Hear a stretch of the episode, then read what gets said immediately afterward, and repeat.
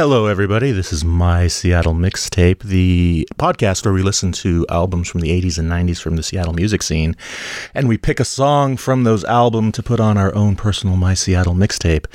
I'm Zachary Johnston. I am David Gordon. And today we have a very special guest who is a colleague of mine at Uproxx and who is the artist of all of our beautiful graphic art for My Seattle Mixtape, Mister David Pemberton. Hello, Dave. Hello, everybody. Welcome to Berlin and My Seattle Mixtape. Yeah, welcome to the show, Dave. It's great to be in Berlin. I always love Berlin this time of year, so it's really nice to be here. Yeah, it is just, you know, spring just broke. The birds are starting to sing, mm. and it's no longer minus ten. Oh, man. There's been snow in April before. Let's not count our chickens just hey, yet. Hey, I heard the birds. I heard the birds. Yeah, yeah. So today, we are actually doing something a little different. As you heard in the intro, we were playing Kaios, which is not a Seattle band. It's a California desert band. Uh, basically, we're bringing in extra outside of Seattle bands. Dave, why don't you tell us what we're doing? Yeah, so as Zach said, we're taking in bands that are not from Seattle, but that we will argue individually belong in some way to a Seattle sound, or maybe even grunge, but maybe not necessarily grunge. So each of us, uh, Zach, uh, the other Dave and I, are bringing four songs each, and we're going to go round by round and battle through them until only one remains standing from the twelve, which will go on the mixtape. We've brought bands from all over the U S and also all over the planet, rock bands, punk bands, post-hardcore bands from the eighties and nineties. I don't know if everybody out there in listener land is going to agree that all of them belong in the Seattle mixtape, but we have our own personal reasons for for including them. Yeah, I mean, it's sort of, it's interesting because uh, there's a bit of influential pre-grunge bands, there's a little of the time and a little post even. Yeah, and also if each one has to also satisfy six degrees of Matt Cameron, which uh, we'll get to afterwards. Or Butch Vig. Right, well, that's easily done. It'll yeah. go straight to pass for one of them then. Right, or Steve Albini. Mm-hmm. Okay, so I think we should actually just... Jump in. Just jump right in, because we have, like I said, we've twelve songs to get through. Yep. Uh, you're going to go first, Zach. I Song am. one, round one. Yes, well, I I sort of tried to go female-centric since uh, the grunge scene was very male-centric. And so I want to start with L seven, which was a band from Los Angeles, which, I mean, let's be honest, they were a huge part of the time in the scene. They toured with everybody, Nirvana and whole, I mean, they, they were part of the scene. They just happened not to be from Seattle. So sort of like, for me, this band fits straight in. The song I'm picking is from uh, the Bricks Are Heavy album from ninety-two, and the song is Everglade. And uh, this was actually recorded between uh, the Smart Studios in Madison and Sound City in Van Nuys by uh-huh. none other than Mister Butch Vig in nineteen ninety-two. Can you think of any other albums that were recorded in Smart Studios and then also Sound City? The Finnish and Sound Eyes? City. Um, oh. hmm. There's that bad. Oh, well, never mind. Oh, yeah. Play the song. Never mind, yes. Anyway, so L seven's a fucking amazing band, first of all. Uh, Donita Sparks, Susie Garden, uh, Jennifer Finch, and Demetra Plakes. This is actually a Jennifer Finch sung and written song. And uh, it was one of the first uh, singles off the album, I think so, as well. And I just love this song. So, maestro, if you will.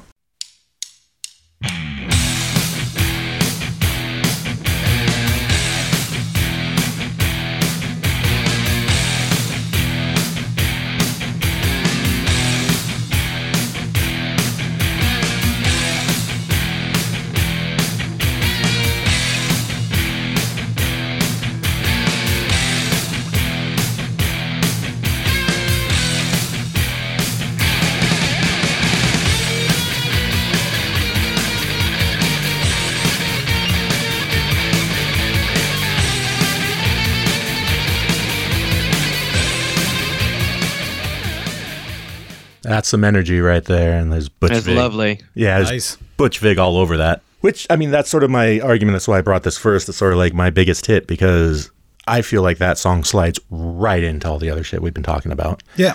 I mean, it fits. It's ninety-two. Um, it's an amazing band that I wish I would have seen live back then. It's very um, catchy as well. Yeah, it's very catchy, but it's also awesome riffs going on yeah. throughout. Mister Uh, Dave P., what do you got? Uh, you know what, guys? I think I'm going to start with uh, Fugazi And nice. It's the song, yeah, it's Fugazi. It's the song Waiting Room, which, uh, you know, it was released originally on just the Fugazi E P in eighty-eight. But like all good, uh, like post-punk and post-hardcore bands out of D C, the song kind of showed up on like three or four different albums in the span of about two years. Right. So, yeah, it was first just E P, then it was seven songs, and it was, I think, mm. Margin Walker. And then it was eventually thirteen songs. And all of that's produced by a guy named Ted Niceley.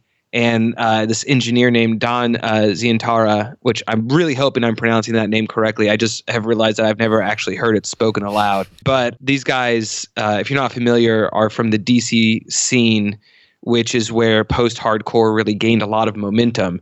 And, you know, Zach, I know that you love uh, Sub Pop because of all of this great grunge music, but I came to Sub Pop through emo.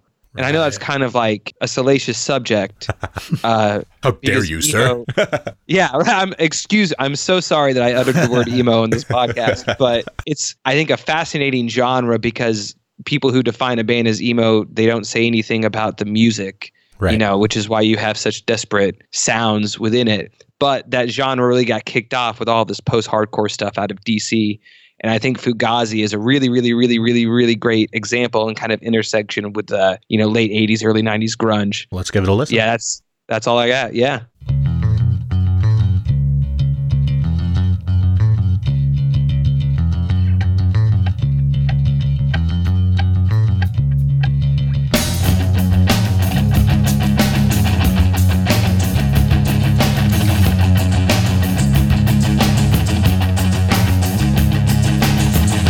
I can imagine Dave Grohl's skinny punk ass in the eighties jumping around at one of their shows in D C. Hell yeah, I love that song. Fugazi, man. It, it's weird for me to think that that's an eighties song because it doesn't sound to me like anything from the eighties, like when you think of a stereotypical eighties track. I just really love it, man. I love that weird bass line. I love that the guitar riffs kind of feel like a heart palpitation. It, to me, it sounds like someone just spit beer in your face at a club, and you're just you're about to get into a fight. And I love it so much with it, Dave Grohl. with Dave Grohl, he's yeah. Dave Grohl is about to beat the shit out of you, and it's going to be awesome. Uh, but no, yeah, I love that. I love that. You know, and I think a big thing for me with Fugazi, and especially that song and and and songs off this album, however you want to call this album, is all of the bands that kind of went on and were created as an attempt to emulate Fugazi. You know, I think one of my favorite bands, uh, Sunny Day Real Estate, definitely comes out of that tradition. And every band that I grew up loving, I think, was sort of born uh, right around the time that bass line hit in that song. Yeah, and there's definitely a through line with even when you get to Melvins and yeah, Fecal Matter, more so than uh, the following band, incarnation of that band. Mm-hmm. Um, and a bit even, there's a little Green River in there as well. Again, it's like you don't have to hear exact correlations, but I mean, you know that like uh, most of the guys in the bands that we were talking about were fans of Fugazi. Yeah, you know? Yeah. Chris Cornell definitely mentions them. Eddie Vedder definitely mentions them. Mm-hmm. Um, mm-hmm. Well, and that's the thing sort of uh, in the eighties at the time, you know, uh, Guerrilla Gardens, there were two stages right next, and one was punk and one was metal. And, you know, they just sort of go back and forth between the two, and they go from, you know, literally like Fugazi over to literally one time Guns N' Roses mm. in the same place at the same time. Well, not the exact same yeah. time, but you know what I mean? Like, that's where that whole scene was birthed from. Yeah. So, yeah, man, I, I dig it. It's hard not uh, to dig it. I know, right? And it's, I think it's time for uh, David Gordon to uh, wow us with his pick. Oh, well, uh, thanks for putting me on the hot seat there. so uh, in this round one, I'm going to go with the little-known band from the small town of Chicago uh, called the Smashing Pumpkins. Who's who's that now? Um, Is that Mister William Corgan? That's Willie Corgan on the guitars and the vocals, James Iha on guitar, Darcy Retsky on bass, and Jimmy Chamberlain uh, on drums, the classic Smashing Pumpkins lineup, which changed a few times over the years. Gonna go early. Their uh, their first album, Gish, which was released in May of nineteen ninety-one on Caroline Records, produced by Butch Vig, uh, and again recorded in uh, Smart Studios in Wisconsin, where we know Vig has a tendency to operate from. And the track is I Am One.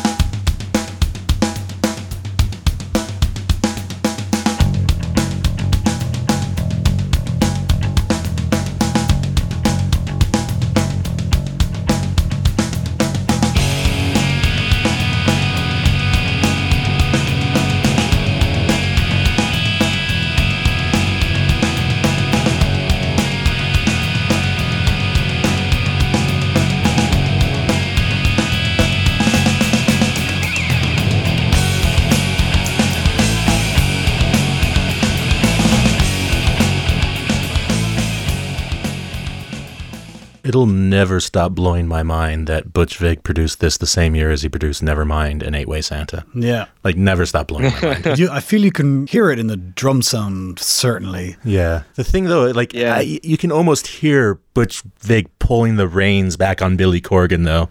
Just like, whoa, boy, come on. A, Hold on. Yeah, in a good way. Um, oh, yeah. As a teenager, I was never a fan of Billy Corgan's singing voice. And I had tons of friends who were big Pumpkins fans. And I was I think like, they're called Pumpkinheads, David. Pump- Pumpkinheads, right? Oh, come on. um, so fans of the band, the Smashing Pumpkins, and I always liked the guitar work, but I've always thought, but that guy has such an awful voice. Strangely, it doesn't really bother me anymore, and I guess I probably have listened to uh, stranger stuff in the meantime. He's you know? worn you down. He's worn me down, but like, you know, after you get heavily into the Mars Volta, you, anybody can sing like whatever they want then at that point. fair, fair. I think this sits alongside so much of the other stuff Uh, for so many ways. I love the double guitar solo. So Corgan and Iha are both playing these lead guitar bits, and if you you can watch YouTube videos of them doing it, and they're just both totally shredding. And as someone who can barely play the E minor chord, it's amazing to watch. Yeah, there's kind of a funky, almost uh, Chili Peppers-ness to the bass line as well. Yeah, yeah. I mean, the, you know, this is their first album. They haven't quite figured out where, where they're going, but they're doing something right on this. Yeah. I agree with you on the voice, though. Is it's it didn't pull me out of it, but it felt like when I listened to like this compared to like L seven, yeah, like to me L seven s- slots right in, where this feels like it's from somewhere else. And I don't know which is better or worse. I'm not saying one is better or worse, mm. but it's like it's sort of uh, it like it's the fucking Pumpkins, man, and they just sound so unique. I can also say that even though we just listened to it, I couldn't possibly hum it for you. Go ahead, Dave. Uh, yeah, it's it, it's interesting because like um, you know, whenever I think of the Pumpkins, and I was I was never like a big Smashing Pumpkins fan, but I think of Infinite Sadness mm. and the way uh, Billy's voice sounds on that to me connects really close to like a lot of the weird stuff that was coming out from Elephant Six, like you know um, Nutri-Milk Hotel and Major Organ. And I feel like there was a time and place, like in the mid nineties to late nineties, when really weird voices that objectively weren't very good at singing were very popular in like artsy music. Mm, right. And that's kind of where Smashing Pumpkins hits for me. I, that makes sense. Yeah, I yeah. clock that for sure. Yeah. But I yeah. feel, 'cause I feel like his voice has mellowed into... Like as I just, he just did a Tiny Desk concert and it was fucking beautiful, okay. because it, he's taken that like young, pissed off, sort of like I've got somebody to prove edge off of it, mm. and there is something nice underneath. But I think like his vocals on I Am One in particular, they, I find them less annoying than many of the songs on Infinite Sadness. Hi, Billy, if you're listening. Yeah. Um, oh, and uh, also, Butch, if you're listening, good job.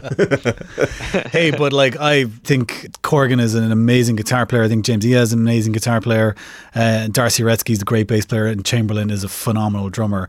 It's a, it's a good band. Yeah, um, and iconic for the time. We should vote. Yeah. I think since Dave went last, he has to vote first. Oh, I thought we were going to do a private ballot. That's oh, what I'm used to. I I vote for your pick, Zach. I hadn't actually, I don't think I was into that song before, heard it before, and I really liked it. Not that I don't like Fugazi, but I'd heard that one before. So I'm voting for L seven. Cool. Uh, Dave P? Well, I mean, I think this is this is going to seal my fate, but I'm I'm going to have to vote for L seven as well. Oh, well then L seven moves on. So no no further voting. Polling yeah. is now closed on round one. Woo! All right. Marching onward. That means it's my turn to one pick for again. Zach. So um, yeah, I'm going to stick with uh, the female-driven rock and roll and pick Veruca Salt uh, from their album American Thighs, All Hail Me. This came out in uh, September ninety-four, so around the same time as uh, Super Unknown. Uh, which was sort of the peak, I guess, of the grunge era, if you want to fucking call it that. I don't know. Anyway, it was produced by Brad Wood, who's a uh, who's a big indie producer who's produced like a fucking shitload of albums of great indie bands. Um, so it's Nina Gordon on guitar and vocals, also Louise Prost, who actually wrote the song and sings it. Then uh, Steve Lack and Jim Shapiro on bass and drums. Um, again, I just love the energy of this song. It's Veruca Salt. They're a fucking amazing band. Let's give All Hail Me a listen.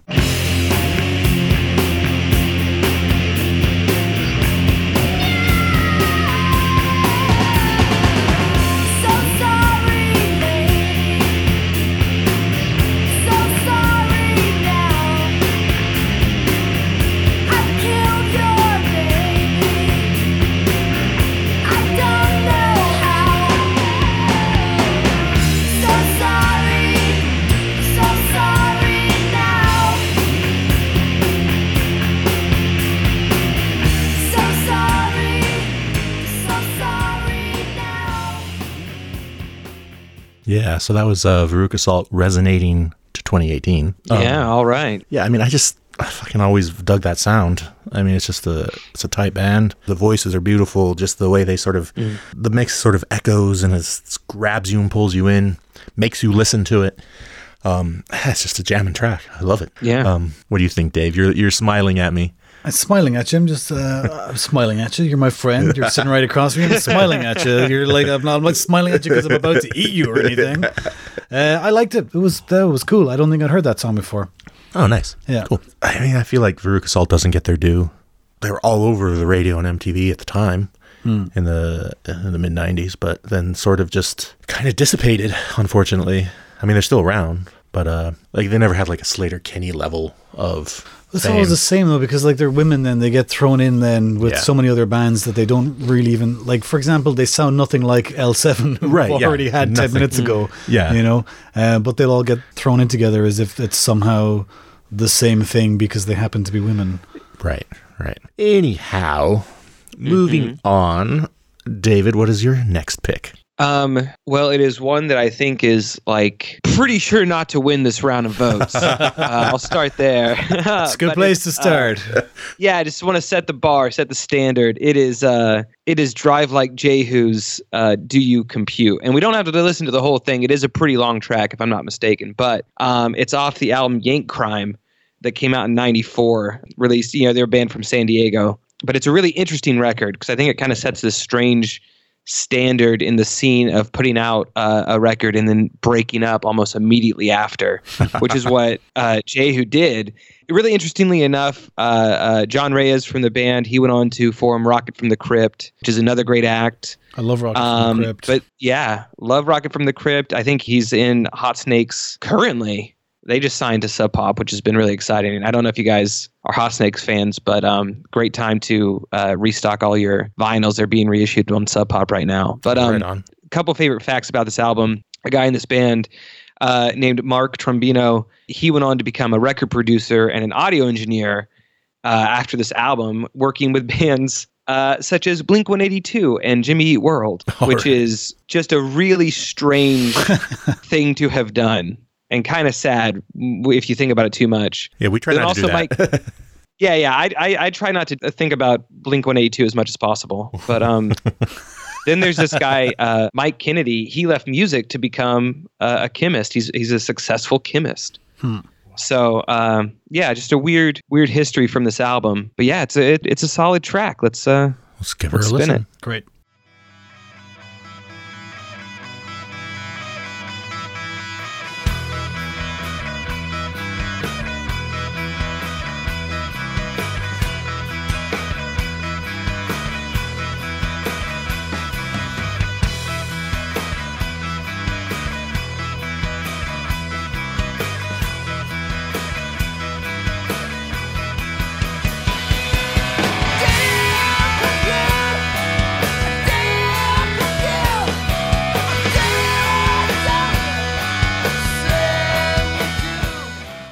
Just realize what this band reminds me of. It's like this is exactly who Kurt Cobain would have taken to open for him when he went solo. Hmm. You know, like this is what I would expect to hear as the opening band for Kurt. Like very sort of esoteric, I, but rocking. I mean, you know, it, it makes sense because like one of the things that I really love about that song is that it like really actively doesn't care about its audience. It's a very rude song. Like if you if you're listening to it with headphones on, uh, at least three or four times, you're going to wince in pain. Because it just like, I don't know, it pulls so many like sharp turns. Almost sounds like they're making it up as they go along. I don't know. It just doesn't care about you. And there's something about that that's really endearing. That's why I think Kurt would have dug it. Hmm. Yeah, exactly. Yeah. And we were both rocking yeah, yeah. out here. I mean, it's, hey, it's a rocking track. I listened to it. I had never heard of these guys until we were emailing back and forth in the last couple of weeks about what songs we might bring today. Wow. And I just listened to a clip of it on YouTube the other day. Uh, but this is my first time listening to the whole thing. I, I like it. It's really good. Yeah. yeah. You're welcome. Your life is different now. Yes. Uh, welcome. Yeah. This is what I sort of love about this episode is it's like we're just listening to good music and really loving it. Uh, let's break that fourth wall a little more. So, uh, no, I'm kidding. Um, there's few tracks or bands or however you want to put it that puts you in a place that feels like someone, like I said, it, it felt like Kurt, weirdly. Like, yeah. just that, you know, you got to do what you got to do. Or maybe I'm thinking more like Neil Young as well, where, you know, he was sort of like, fuck it, you know what, I'm going to do a synth album. I'm going to put on a fucking skinny tie and I'm going to go out and I'm going to tour it. Mm-hmm. And my fans are going to like it or not. I don't give a fuck, you know, like that don't yeah, give a yeah, fuck yeah. attitude. Yeah, man. Irish Dave, what yes. do you got? Uh, something completely different from uh, this awesome. last thing. Again, it's another band that I... closely associate with grunge, for lack of a better term. They were definitely a grunge band that was not from Seattle. Uh, accused oft of jumping on the bandwagon, which is something as a fan of theirs I would reject utterly. They're more commercial than the first two bands we've had in this round. Uh, I'm talking, of course, about the Creed? Stone Temple Pilots. And so I'm going to take a track off their second album, Purple, uh, which came out in nineteen ninety-four, Atlantic Records. And we're talking about the brothers, Dan DeLeo on guitar and Robert on bass, Eric Kretz on drums, and the late Scott Weiland on vocals. And the song is Kitchenware and Candy Bars. Oh, that's a fucking good hardcore pick.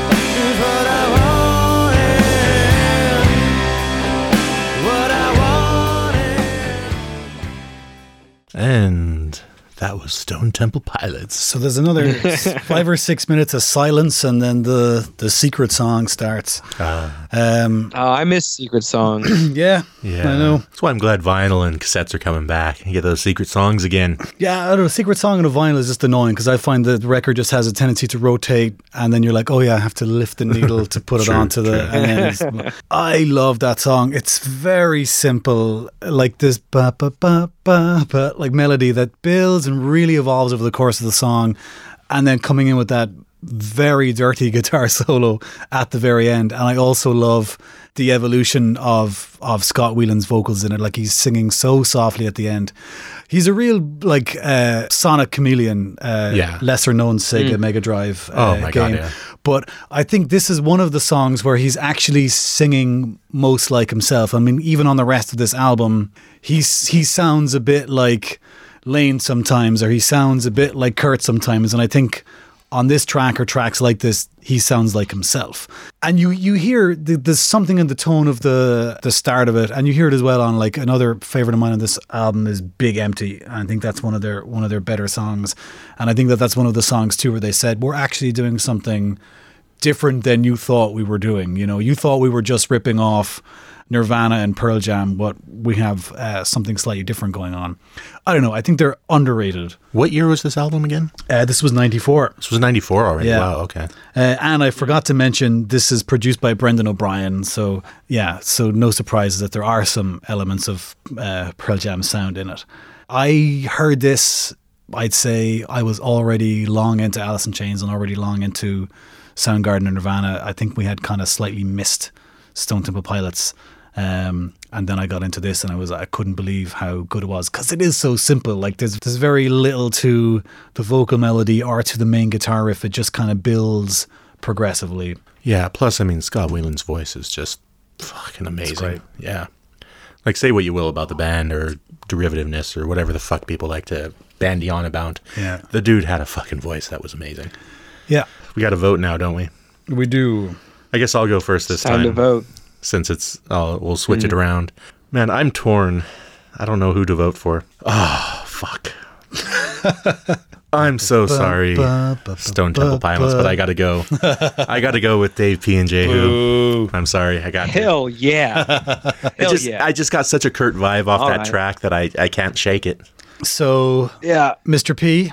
Yeah, I guess it's one of the days. Got to vote now. Yeah. Uh, I'm gonna have to go with Veruca Salt. That track got me. I had never heard it before, and that that like opening kind of scream, that wail, that won me over just about immediately. So.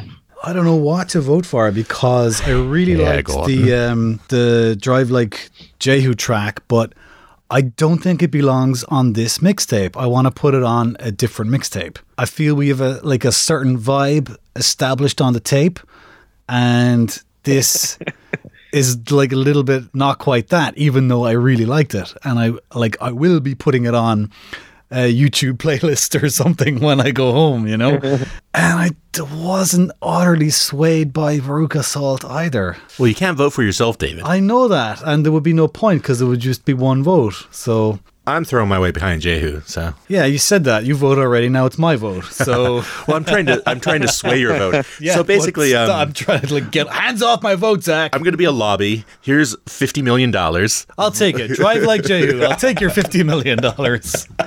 All right, so Drive Like Jehu passing through to the final round. All right. All right, well, that's... Uh, All right. That that works for me, man. I can't believe it won, guys. That was fifty million dollars. What was I going to do? All right, well, that's back yeah, to me then, so. Isn't it? Shit. I'm going down the California desert with Kaios. First album, Wretch, which is... I fucking love this album. But one of the songs that I just love on this album, there are probably better tracks, so I'm maybe kicking myself in the ass here a little bit. But Son of a Bitch is just one of my favorite songs from this band in general because it's just, it's that driving. Dun, dun, dun, dun, dun, dun. God damn. So, I mean, it's just a song. I feel like I'm driving through Joshua Tree every time this song comes on. I feel like we shouldn't play it. I think you should just... I should just sing it. Yeah. God damn. I would love to hear you sing it, yeah. Yeah, me and John Garcia, we were separated at birth, evidently.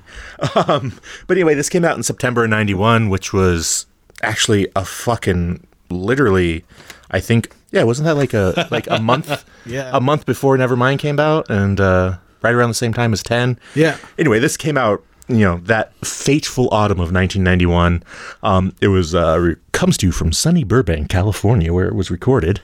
Uh, it's John Garcia on vocals. It's Josh Homme on guitar. Who? Who? Josh Homme. Uh, Six Degrees of Mark Lanegan. Right? Yeah, exactly. I mean, who became kind of the guy with Dave Grohl of post-grunge with Queens of the Stone Age and fifty million other projects.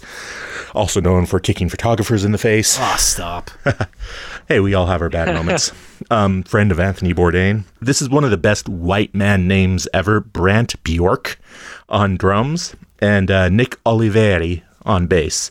Um, it was produced by the band. It was released on uh, Dolly Records, which I am not familiar with that label. Um, but yeah, it's from fall of ninety-one when all this sort of came up to the surface, even though Kaios wasn't... It was more M T V two than M T V main station. M T V one. Yeah, M T V one.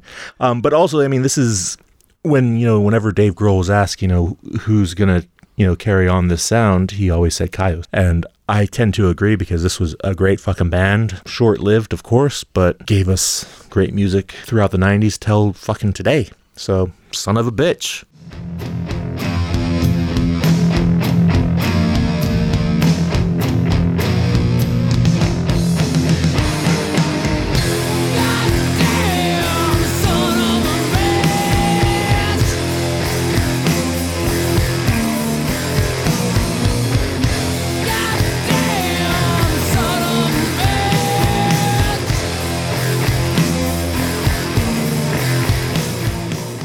Yeah, motherfuckers. Gets all kill 'em all there and then slows down again. I know. I just love that breakdown that comes with it. It's just the song changes up. It's good, man. I like Kaios. Yeah, you can't go wrong with Kaios. I mean, I don't know. What else do you want me to say, man? That's so, a fun track. Yeah, here's a question. Do you guys ever listen to The Misfits? Sure. Or, yeah. Okay. Yeah, it's a weird, it's a weird question. Does that answer yeah, your question? Uh, yeah, that's all I got. Thanks, guys. It was great being on the podcast. Uh, All right. Um, That's David Pemberton, everybody.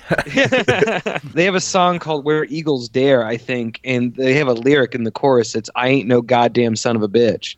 Ah. And I wonder if that's an allusion to this song. Interesting. Ah. Interesting. Yeah. Let's get the Misfits on the phone, shall we? They're speed dial six. Speed dial six. Yeah. No, that's that's actually a, that's an interesting thing. Yeah. Like yeah. I said, I, I just really dig this track. Also, you know, it's from that magical autumn of ninety-one. Yeah. If I was driving from L A to Las Vegas in the autumn of ninety-one, this song would be awesome to be listening to while, you know, you're doing a little uh, Fear and Loathing action. Okay, fine. Maybe it doesn't. It's stoner rock. You like yeah. it is. That's like it's psychedelia to some extent. There's stuff, not necessarily this song, but best listened to with some assistance. Yeah, yeah. Uh, maybe that's why I like it. Anyway, are we gonna are we gonna get to leave the state of California, or are we, do we stay here for one more song? I, I think we'll just be the all California podcast okay. episode. Dave, take it away. What's your next pick? Yeah, well, don't worry, because I am leaving California and I'm going back to Washington D C. This is kind of cheating. Uh, this is a song from Rites of Spring, and they're kind of it's it's essentially Fugazi again, uh, but before. I think the, the overlapping members here are going to be Guy Picciotto and uh, Brendan Canty, who they were both in Fugazi and Rites of Spring. But also, this album was, I think, produced by Ian MacKaye of Embrace. And I think that's important because Embrace and Rites of Spring are both considered, depending on who you talk to, the first quote-unquote emo band, which I don't think fits. But no, I wouldn't. Uh, you know, they don't look at me. I well, haven't got a clue. Like Zach's like. Fun bit of trivia: um, the term "emo," that word, is attributed to a Rites of Spring concert when a disgruntled fan, who I think was like previously a fan of Minor Threat, was upset that these guys had left and formed this new band, and he yelled out the word "emocore" as huh. like a derogatory word, oh. and so that's where it came from. So. When you think of, I mean, emo started as a pejorative. Like, it was always offensive, which is why it's probably the world's shittiest genre. But one that I'm still kind of obsessed with because it makes no sense. But I don't anyways, know if that's fair. Track, world's shittiest genre? I mean, listen, if there's a genre that can have Rites of Spring and My Chemical Romance and Dashboard Confessional, then, like, maybe maybe we should just burn it to the ground. Okay, I don't know. Okay, I, I get um, where you're coming from. Fair, fair. Yeah, this album came out, this song came out in eighty-five, which in D C in the punk scene was known as Revolution Summer. And it's kind of like the birth of uh, post-hardcore and kind of the start of this new movement of music that, uh, you know, I really was a fan of. But uh, yeah, the song's called Drink Deep, which, you know, alcohol's great.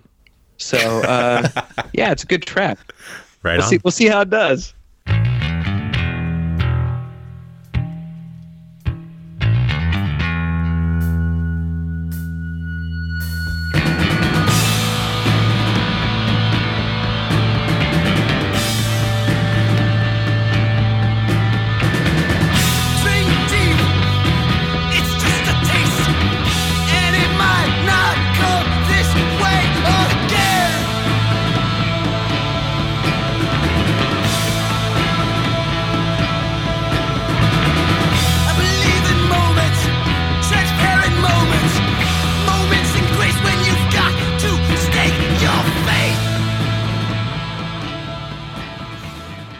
I imagine this is what Mark Arm used to like lecture Jeff Ament and Stone Gossard with when they were in Green River, and him being like, dude, we should be more like Rites of Spring. And Jeff and Stone just being like, yeah, we're going to go for him, uh, Pearl Jam now. But I, I think that like that is why I love this band, because you can you can kind of connect the dots narratively between like every other band. Yeah, you know, you can really see how it, it just had this like really these long influential tendrils, you know? Yeah, I can also imagine kind of like Dave Grohl stepping on my boot at this concert and then like just like getting in a shoving match with him and then kind of like just not getting in a fight because the the, the music isn't, it's not as intense, you know, it's it's got a... There's something transcendental yeah. about it. I kind yeah. of forgot what I was doing here yeah. while I was listening to that. yeah, right, yeah. Kind of came coming out of a haze just in the last few seconds. I don't know if I want to put it on the mixtape though. I don't know if it quite... Like, I hear you guys talking about the, the tendrils and I'm trying to follow them, but I'm not quite hearing it. What I like about it, though, is it's like there is a historical aspect to it. Not saying I don't like it. I'll, again, I'll put it on a different mixtape. No, yeah. Fair enough, fair enough. I think all the picks that I came today with, which will be not a spoiler, but, you know, evident in my last pick, but they're all, it's all for a historical, like, we are archivists putting together information for, you know, future generations. That's kind of how, how I approached it. So, yeah, you know, for me, this is like the historical context of why it's important, not necessarily that it's the best song. Yeah. Although I would say I think that's the best song. don't don't worry, Irish Dave. It's it's a it's a ref, it's a refined taste.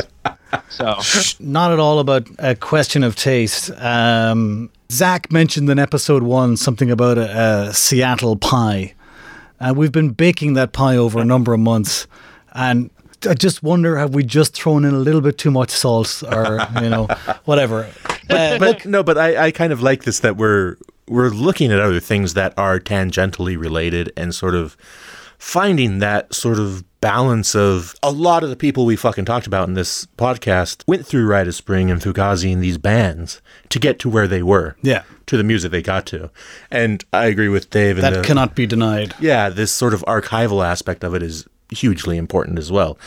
That all being said, we should probably move on to Dave's track to see uh, what he's going to bring for us so next. So we're moving into the future. So that was nineteen eighty-five. I'm taking us to nineteen ninety-five.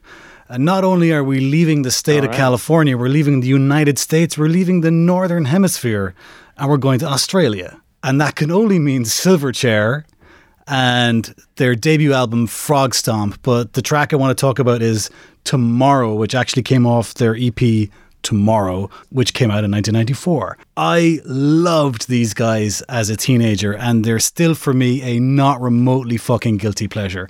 It's such catchy, super heavy, dramatic, melancholic uh, grunge pop rock. Daniel Johns, the vocalist, has an amazing voice, and over Silverchair's career, they go on to become utterly beyond grunge and into I don't know what. I mean, the guy does like a piano funk cover of Come As You Are at some festival you can look at, and I mean, it's disgusting if you're a Nirvana fan, but you look like he can sing anything, like Scott Weiland could. But what really blew me away when I was a teenager was that these guys were just like a year or two older than us. So I heard this first when I was maybe fifteen, and they were sixteen, and they already had an album out that sounded as good as that. They wrote this song when they were fifteen, recorded it Holy the same shit. year. They won awards in Australia for it. The album Frog Stomp the following year, they were sixteen, seventeen. They went on tour supporting the Red Hot Chili Peppers all over the U S, and I think outside the U S when they were seventeen, with their parents chaperoning them. It's amazing. Like, and there's utterly derivative grunge songs on this album. Uh, but there's also something like super special about it. The vocals are indecipherable. He's tr- singing about water being very hard to drink. Just like give you that. Hit it, Adrian, please.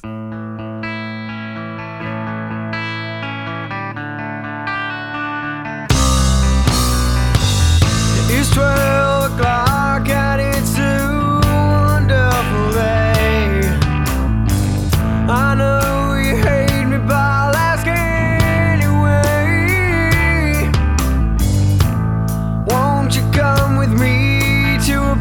In a little town, the only way to get there's to go straight down.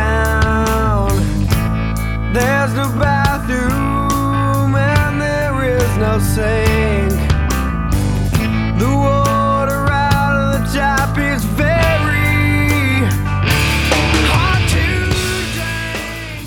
All right, I will admit I have new respect that they were only sixteen when they made that. There's no bathroom and there is no sink. Yeah, that is. And the water out of the tap is very hard to drink. I mean, I couldn't tie my own shoelaces when I was fifteen. So, like, that they were doing this uh, is crazy. I, I still love that song, like, twenty years later. Uh, it's nothing new. Like, they're not they're not breaking any new ground, but uh, there's a real power to Daniel Johns' vocal delivery in that. And I feel that he only kind of barely managed to just latch some obscure lyrics onto it. His voice does all kind of little subtle things and inflections here and there. Really yeah. reminded me of Presidents of the United States of America. Yeah, but it's so much better mm. than the Presidents. So I disagree. There are only three of them with like seven strings between them. There's only three of them. Uh, true. But they're Australian. They're good at everything. Oh, so they kind of counts as an extra person. Yeah. Uh, what do you think, Dave? Well, B? There was two crocodiles in the band. I forgot about that. Yeah. And a wallaby. Uh, it, it's interesting because that sound just, to me, feels so much like being back in Seattle in ninety-five. Mm. Like, yeah, that's what it sounded like to me. That, you know, and I feel like I probably have some distant memory of being at a, a record store, I think that was on eighth and Battery in Seattle, called Singles Going Steady. Yeah. And uh, they were playing this song, I think. I feel like I have that memory. Yeah. So it's a wave of nostalgia I was not expecting today. So thank you for that. Yeah. Right. I'll take that. Right on. Yeah. Well, in voting order, Dave, you're actually the next to vote. So who you got? Uh, I'm going to have to go with the Silver Church track, man. I mean, I think uh, I, I was really sold on that piece of trivia that they were so young. I didn't know that. I never knew that about them. And that is wild to me. Yeah. Like, just so, the organization alone. Yeah. There's a music video for this. And I mean, they look right. like they look like kids in this. It's amazing. You know, like like little kids. Wild.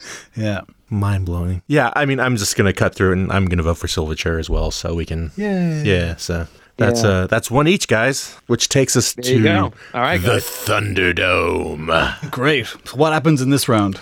This is our fourth The same pick. As the last rounds. Yes, the same okay. as last round. But somebody's going to have to give up a pick after this, so I'm just going to jump right in. It's actually kind of funny. Both Dave and I have come down to Irish bands. No spoilers. Oh, a spoiler. Stay tuned. Mm. Cliffhanger. Dun, dun, dun.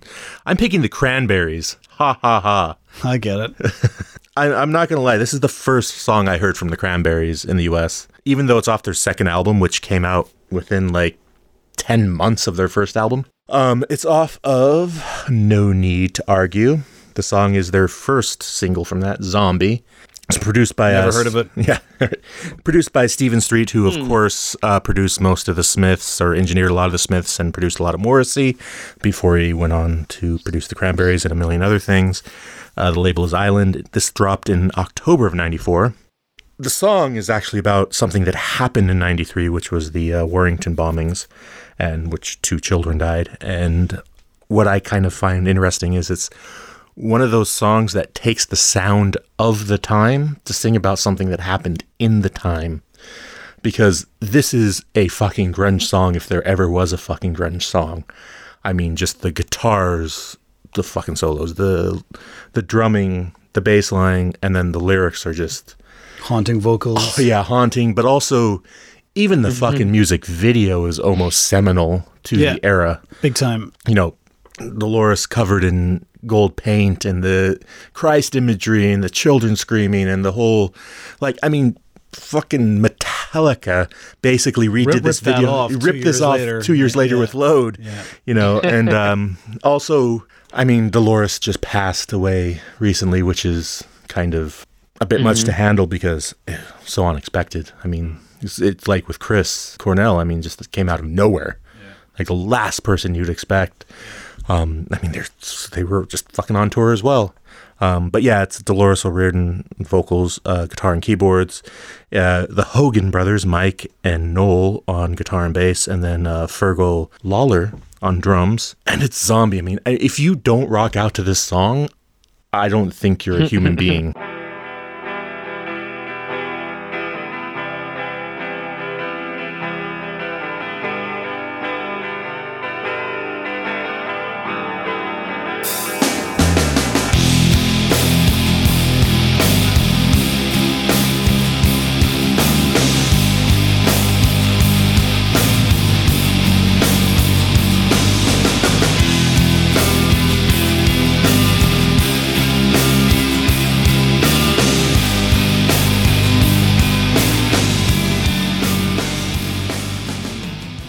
Fuck and yes. Man, this song just resonates through the time. I mean, it's that sort of fighting against this naked aggression of faceless power. I mean, it, it, I mean, I, I don't want to take anything away from its original meaning uh, with the Troubles and things like that. But like for me, like I think about the song now and it feels so much like what Americans are going through with gun violence. You know, it's like the violence causes silence, and that's what we're fighting against. And it's just like, it just does not stop.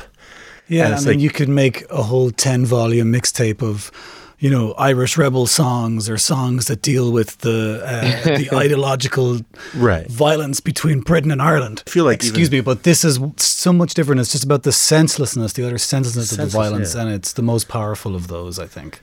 Yeah, I mean, it's sort of like people like love to latch on to U two and uh, Sunday, Sunday, Bloody Sunday, but that has this message of sort of aside where this is just like, what are we fucking doing? Mm. Like literally, and that's why I feel like it, it applied. Like this should be fucking the anthem for the anti-gun movement in the U S because it's like, what are we doing? Better song than Sunday Bloody Sunday anyway. Well, right. Sorry, Bono, but like it is. Right. But you know, and also like just the Dolores is. Fucking mm. vocals are just iconic. It's killer, but it's so it's so unique as well, though. It's yeah. so unique. Well, it's sort of interesting as well because, you know, like Cranberries is sort of the Hogan Brothers band. I mean, it was Noel and Mike who started the band.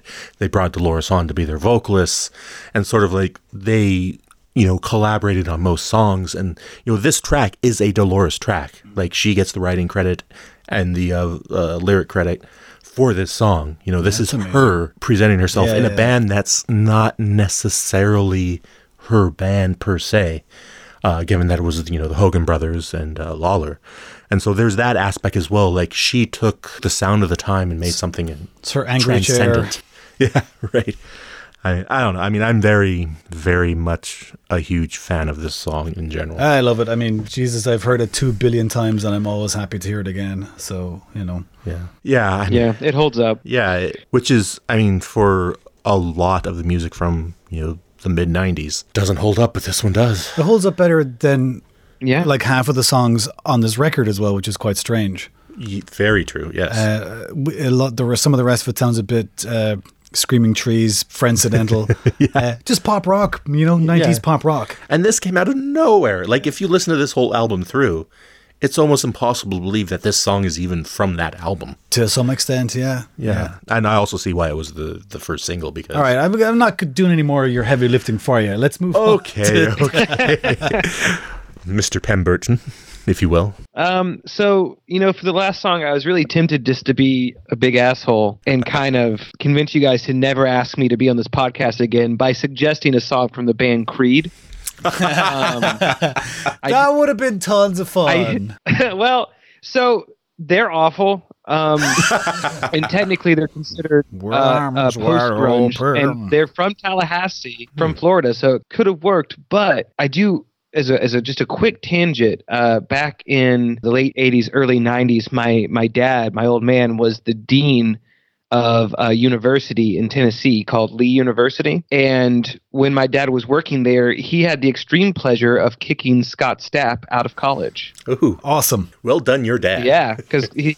I'd like to meet yeah, your dad yeah, and dad, shake uh, his really, hand. Uh, he, you know, he, he knew a bad apple when he saw one. Uh, Mister Mister Uh, Scott had a little bit of a co- cocaine problem at the time. So that's just one of my favorite stories about the band Creed. It has nothing to do with this. My actual my actual pick for this is, is Creep from Radiohead, which, you know, I feel like in this kind of an episode, you have to talk about Radiohead. You have to talk about Pablo Honey a little bit. Yeah. It's, again, it's a song that's not really, it's not one of my favorite songs. Like, Radiohead never really hit for me. And I, I don't know why I never got into Radiohead. I feel like I should have. I just mm. have no excuse. But I think uh, uh, Creep is a really interesting song because I do think it holds up. I feel like it doesn't sound like any other Radiohead song, really. But I kind of equal parts hate and love it. And so I'm very conflicted about it. But uh, yeah, the it comes off Pablo Honey, which I think was produced by Paul Coldieri and Sean Slade. And they had worked with Dinosaur Junior and Buffalo Tom, which is cool. And I think that might be my only piece of like neat information about this song. But yeah, let's just get into one of the most, we'll call it most overplayed at frat parties in ninety-eight songs ever written. It's Creep. I wish I was special. You're so fucking special, but I'm a creep.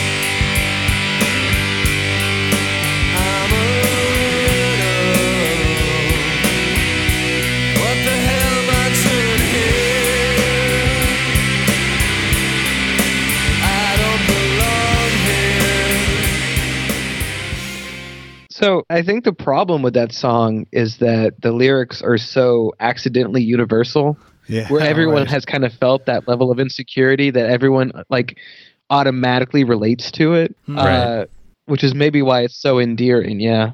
Yeah, it is. It's it's a universal song everyone can sing along to. Like Dave having to pick yeah. this is a bit like me bringing the Pumpkins to the table. I don't think either of us particularly wanted to, but felt that these bands had to be discussed if we were going to do this episode properly. Do you know what I mean? Yeah. yeah. And I mean, I'm the agreed, same. Yeah. I never really got Radiohead. Like, I got that people were into Radiohead, and I thought that maybe I should have, but because it's pretentious hard rock white boy music, which generally I love, um, oh, yes. but, but from England. Yeah, you know, there is that. No, I don't know what it is. It's just like, I like Pablo Honey, and then after that, my interest really diverges. But like, I don't like it enough to, to say I'm a Radiohead fan. But that's it as well. Like, I think we're sort of, we have sort of retconned Radiohead history. And I remember when this album came out, everyone thought it was fucking derivative in the same way that uh, fucking Bush was with Glycerine. It was just another English band copying the mm. sound of the time. I mean, for fuck's sake, Radiohead were in flannels in half their videos for this album. Yeah. yeah. Rocking about in the same way. And um, it's also, it's Creep. I mean, every like Creep's one of the first goddamn things you learn on guitar when you get one because it's so easy to play. What's the tune with their video is the guy lying on the street? I'm not a big enough Radiohead fan to know that. Uh, yeah, I, I I know what you're talking about. I yeah. feel like it's... I prefer that yeah. one, whatever that right, is. Right. Yeah. They're perfectly cromulent musicians, but it's also like... I feel like with uh, the band as well, like they refused to play this song because it was their biggest hit, and like they would make their their opening band play it so they wouldn't have to. Right, they, but of, they did wow. this amazingly um, pretentious thing. Like, I'm a huge Tool fan who are who possibly, like they're up there in the top ten pretentious rock bands, right? And they never done anything as pretentious as this. So I think this is true and not just a conspiracy theory. So Radiohead had a new album out, and Alanis Morissette invited them on tour. And they thought, great, let's do that as a way to figure out how to play the new album live. And we'll just practice on the Alanis Morissette fans because none of our fans will be there. And they did that and they fucked up. They... you know, messed up halfway through the song, or they started again, or they would do it in a different way, or and they used like the Alanis Morissette tour as, as a as an experiment, which I just think is the most pretentious thing, and like in anyone's done, not anyone ever, but you know, it's up there. Thank you, England. I don't think you can blame all yeah, of England right? for Radiohead. I think that's a bit harsh. I don't know. I think we can. We can blame them for Bush. Radiohead. England peaked I, in nineteen eighty-six when it comes to music. All right. That's just me talking. I, I mean, I, I want to make a yes. I want to make a shirt now that says I blame all of England for Radiohead. Like I want that on the shirt. I feel like that would sell really well. I feel that would sell well also. Awesome. All right, we have one last entry from hmm. Mister David Gordon. Irish Davis, he's now known. So I saved the best for last. This is a track from a band that is um, in my top ten favourite bands. They're an Irish band from Kilkenny that you've probably never heard of. They enjoyed some success in the mid to late nineties and then were dropped by their record label six months after their second album came out. Like, don't even give it time to be a slow burner. The band broke up. They couldn't get another deal. They were... all these complications with the the previous label refusing to sell the back catalogue. Their first record got deleted uh, at this point. Crazy uh, stuff. And it was so, it was so good. Uh, like, to me, they're the best Irish band ever. And I'm including you two in that, right? And the Sultans of Ping. It's Curb Dog, and it's a track off their first album, which was their self-titled album, which came out in March of nineteen ninety-four. The band is Cormac Battle on guitar and vocals, Dara Butler on drums, Billy Dalton on guitar, and Colin Fennelly on bass. This record was produced by Jack Endino. The song I've got is Clock.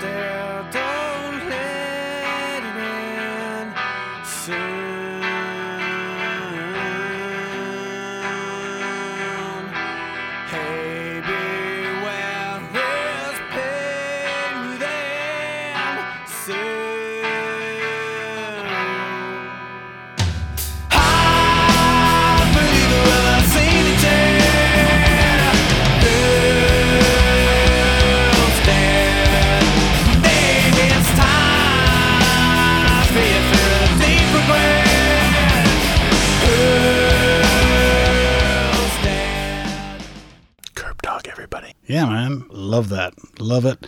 As I said, Jack and Dino uh, produced it. It was actually recorded in Wales in the same studio or at the same time Sepultura were recording Chaos A D. And Dino says the whole thing took five weeks to record, and if it had been up to him, this track would have been a single, but it never was. This album and their, their second album, On the Turn, they're both of them more than the sum of their parts. Is like, it was really hard for me to pick what song off this album to choose, because like there's not one that I think that necessarily blows all of the other songs out of the water, but to me like the album does. And I think the fact that they never got beyond this and and that they're not still making records is, it's far down the list, but it's one of the great tragedies of all time, you know. I just think they got it they got really the the raw end, you know. And I love this, and I love, like, it's so catchy. Like, there's so many things that Cormac Battle does with his uh, vocal melodies coming in, and it's it's like Metallica meets Nirvana in some way. Like, they have the real sludginess of that kind of thrash riff-rama Justice for All feel, but with a Nirvana production value and a Nirvana poppiness. I love it. Anyway, I rest my case. Interesting. Like, I, I get where you're coming from, man, but it's sort of like, okay, imagine you're at a bar. And you're going to rock out to this, or you're going to rock out to Zombie? I'm definitely going to rock out to this. That's, I'm sorry, but like, I'm going to rock. I love Zombie, but this is like, fuck. Oh, man, I don't know. That's voting. Whose turn is it to vote, by the way? It's mine, isn't it? I think we've come back around, yeah. Yeah. Coming Shit. back around again. So you're going to vote for Boring Head? I almost have to, so that I don't... or, uh, or the little band that could. Oh, man, I do love Curb Dog, but I feel if I love Curb Dog, I'm going to, like, kill the Cranberries' chances, because I know you're not going to vote for Radiohead. Oh, so this uh, how this is how it such works. A political move. Yeah, I know, big time. Yeah, yeah. It's sort of it's come down to pure politics. Yeah, it's Kilkenny versus Limerick. Oh, and I want Limerick to win. Fuck yeah, I got to vote Radiohead. You fucking sack of shit. Let it blow up in my face. uh, Dave uh, P, what do you got? Like, what a great, like, Game of Thrones level betrayal. Yeah, I big feel time. Like, I just witnessed the, the end of your friendship. Yeah, yeah, yeah. I'm really excited to have been on on the last po- episode of my season. uh, Don't worry, I'll but uh, I'll do him like Tywin did Tyrion, or the vice versa, in the parking lot afterwards. Good luck with that. Have uh, my crossbow. This is hard. This is hard because I, I had never heard of Curb Dog before, and it's so exciting to, you know, be introduced to a new great band, especially one that really never got a fair fair shake. But that said, we are joking ourselves if we're not going to vote for the Cranberries on this. Like that, it's a come on. Woo! Like that song, that voice, that melody, it's it's unbeatable. I'm sorry. Thank you, David. Right. So hey, thank the Cranberries. I have to say that I vote for Radiohead. Just kidding. Cranberries, oh, whatever. Fuck. uh. Uh, look, can argue with Zombie, and I feel you can't do Curb Dog justice with one song. And I think everyone listening now should go and listen to their two albums. Agreed. And by the end of it, you'll realize that they're an amazing band, and it's uh, a crying shame that, that they're not still making music. All right, guys. We got to uh, move on to the literal Thunderdome. So uh, the first round was L seven from me. The second round was uh, Jehu from Dave P. Third round was Silverchair from Dave G. And the last round was Cranberries, which means I have to drop one out between L seven and Cranberries. And what Dave Pemberton just said, I mean, I gotta go with Cranberries over L seven. I'm sorry. Like, I really do. I mean, I love L seven. I own original vinyl pressings from back in the day, but if I'm thinking about the mixtape, I would feel like if you started side two of the mixtape with a Zombie, it would be fucking amazing. It would come out of nowhere. Yeah, that just makes too much sense. You know, and so that's why I'm going, I'm going to drop out L seven. And so my pick's Cranberries. That leaves Silverchair for Dave Gordon and uh, a very esoteric song mm-hmm. for Dave mm-hmm. Pemberton. Oh, yes. So Do we want to take just a one-minute breather so we can collect our thoughts before we make our final arguments? No, I'm going to talk over that one minute about how awesome Curb Dog are. No, um... no, uh, David, it's Silverchair. All right, oh, it's whatever, Silverchair. Um, the fifteen-year-old Wonder Kids from Australia. Yeah, but, you know, you got me all misty-eyed thinking about the, the homeland now. Like, once it gets to this point, I can argue for Silverchair over my own kinspeople in the neighbouring city of Limerick. Uh, so I'm throwing my weight behind Zombie at this point. I love Silverchair. I'll, I'll put them on whatever mixtape anybody wants, but I can't argue against uh, Cranberries and Zombie. And now when you put the idea of like it's starting side two, that's a very tantalising start to a mixtape. Dave, do you want to uh, yeah. do you want to throw in some weight behind uh, your pick, or do you want to throw behind Cranberry? I mean, I gotta, it's, I mean, as much as I love Drive Like Jehu, and as much as I love Yank Crime, and as much as that album and that song specifically, I feel influenced so much of the scene in Seattle. Again, it, it come on, guys, it's Cranberries. Like, come on. Cool. We all know it. I win. Woo! I feel music wins. You know? I feel music wins. And also I feel Ireland yeah. wins, which I feel is a win for me too. Uh, Ireland did win. it, it, it works out perfect for the mixtape. I'm from Seattle, you're from Ireland. They're both repped on yeah. the tape. I mean, I like beautiful. That. I like Kismet, that. right? Yeah. Wow. And also, I mean, come on, this has got to be track one aside too. The, well, we'll decide that in the next episode, won't we? Yeah, so next episode, we are going to be doing track listings, and it's, we're going to be wrapping up season one. Yeah. I would like to thank David Pemberton profusely for joining us. Thanks a million, Dave. Mm. Dave, do you have anything you want to plug? Thank you, guys. Um, right now, you guys can uh, follow me on Twitter. It's at DaveYourFave, all one word. Very easy to remember. As far as things I want to plug, I know this is going to come a, a little out of left field, but uh, I am uh, a manager for an app called uh, Scribd, S C R I B D. And if anyone has made it this far into the episode and loves grunge music and also literature, I would highly suggest checking out the app. Uh, it's a reading app. It's a reading subscription. It's basically the Netflix of books, and it is... Uh, just an unbeatable deal. It's all digital, so ebooks, audiobooks, magazines, stuff like that. I don't mean to get too corporate on you guys, but it is like the best way to get audiobooks, and I gotta rep it. So I'm throwing that out there. Very nice. Take us home, David. So that was our all kinds of bands from all over the place episode of My Seattle Mixtape. We settled for Zombie by the Cranberries. My Seattle Mixtape is edited by Adrian Shepherd. If you enjoyed this episode and previous episodes and you feel like you want to support the important work that we do, uh, feel free to give us a tip in our PayPal tip jar or subscribe to our Patreon. And you may think, but the season is wrapping up. Why would I want to Patreon these guys a couple of bucks a month?